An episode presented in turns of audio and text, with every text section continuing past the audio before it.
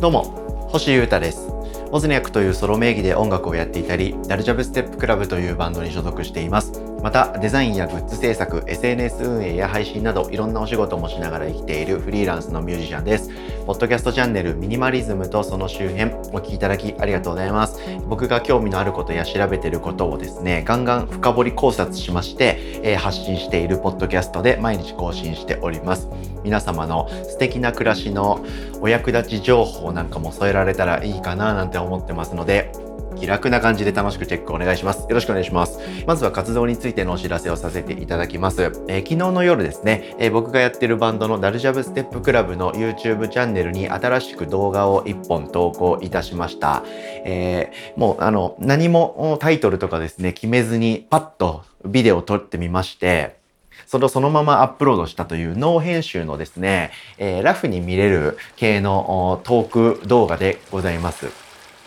そんなのどうかなと思ってですね、え気楽にやってみております。あんまり YouTube にですね、動画上げるぞみたいな気持ちで企画を考えてなんだりかんだりするとかではなく、かといって、ライブ映像とか、その MV とかね、そういったバキバキキメキメのものしかあげないでもなく、それのなんかちょうどいいえー、温度感のですね、コンテンツをアップロードできている気がするんですけれども、皆様いかがでしょうか？あの、5分6分で終わる短い動画なので、チョコレートプラネットの5分ラジオ、チョコプラのラを見るような感じでですね、えー、お気軽にチェックいただけたらなと思っております。はい、新体制でですね、初めてリハーサルスタジオに入りまして、その直後に回してみたという感じの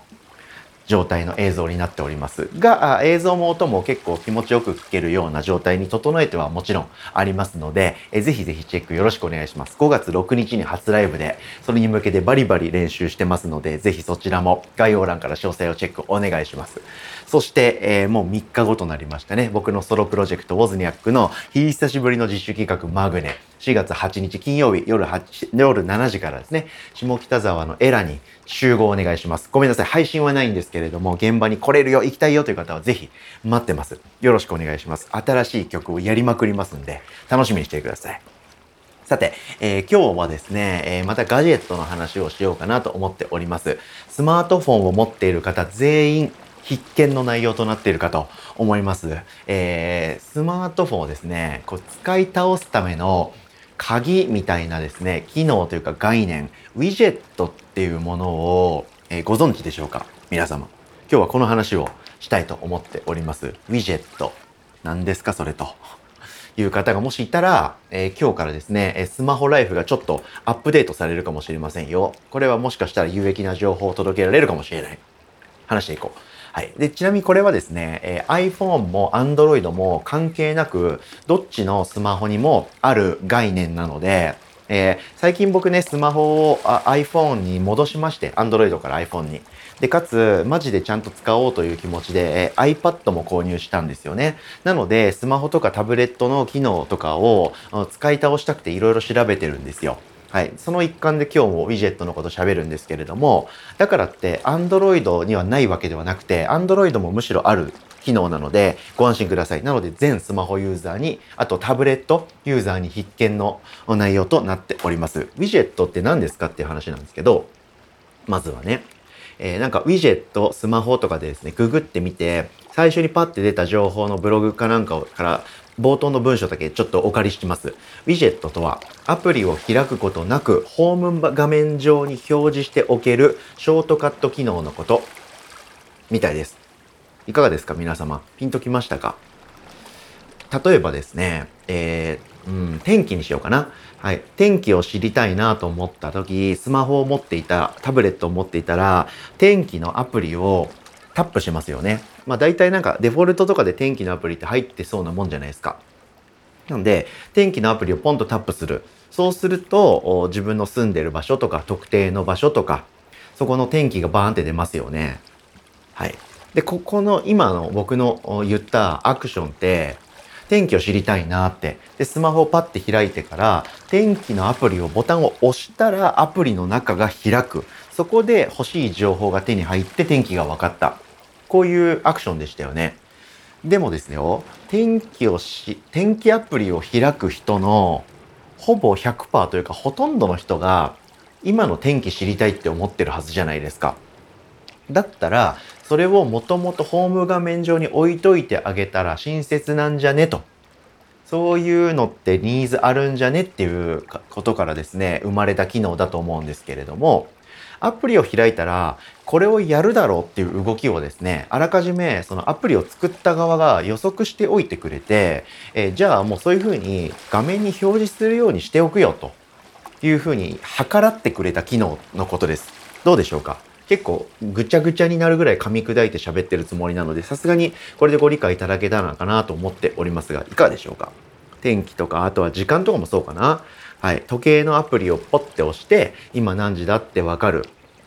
っていうか、もうそのホーム画面上に時間がバーンって大きく出せてれば、その時計のアプリをポンとタップすること必要ないよね、と。そういう感じですね。はい。で、これでですね、アプリのサイズってありますよね。あの小さい四角い、角が丸い感じのアプリのアイコンってあると思うんですけど、そのサイズよりちょっと大きめでですね、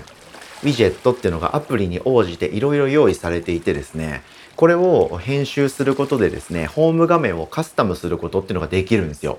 これはあの、Android でも iPhone でもできる機能です。で、Android によって、または Android の中でも機種によって、または iPhone によってですね、できるウィジェットの出し方とか機能が細かい部分は違うので、厳密には、え皆さんが持っている機種に応じてですね、使い方を学んでいく必要っていうのはあるんですけれども、このウィジェットっていう概念というか機能、これめちゃくちゃ便利なので、皆様、えー、まずウィジェットって何っていう方はですね、ウィジェットを発動してみていただいて、えー、調べ始めると結構スマートフォンやタブレットを便利かつ自分好みかつ時短にですね、アップデートすることがきっとできると思います。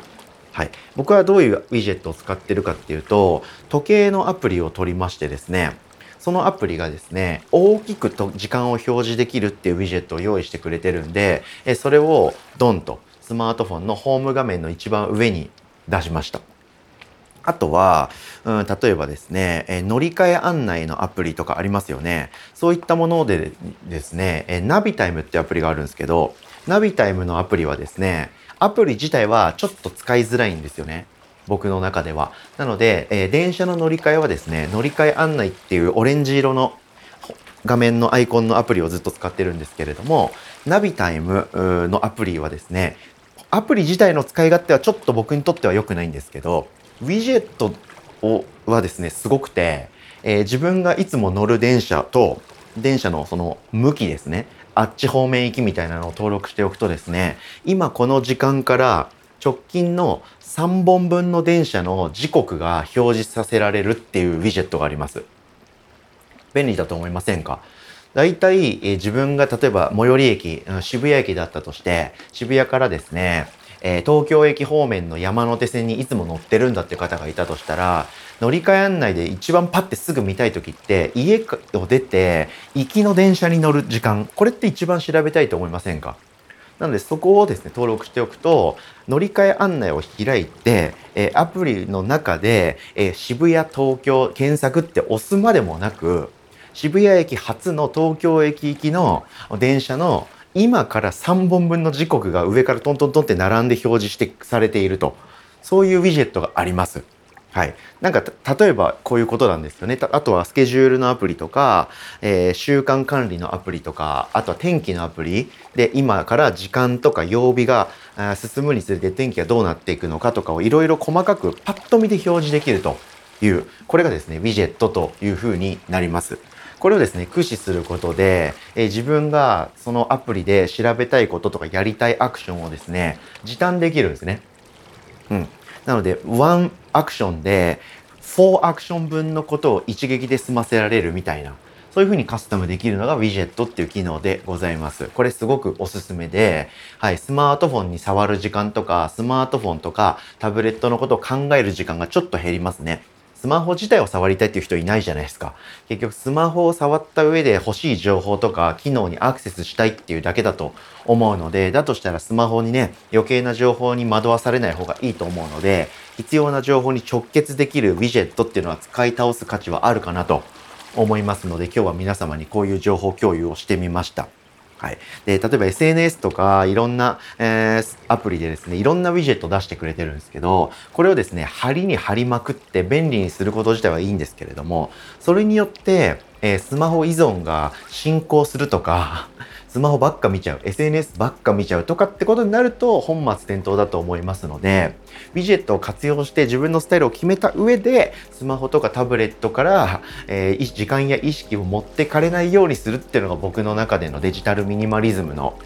えー、着地点だと思いますんで、えー、そんな感じで皆様もスマホに操られず、スマホの面白いとこ、美味しいところを熟知して使い倒した上でスマホから独立するというスタイル、いかがでしょうか？ということで今日はスマートフォン使ってる人は全員必見かなと思います。ウィジェットっていう機能についてのそもそも論を話してみました。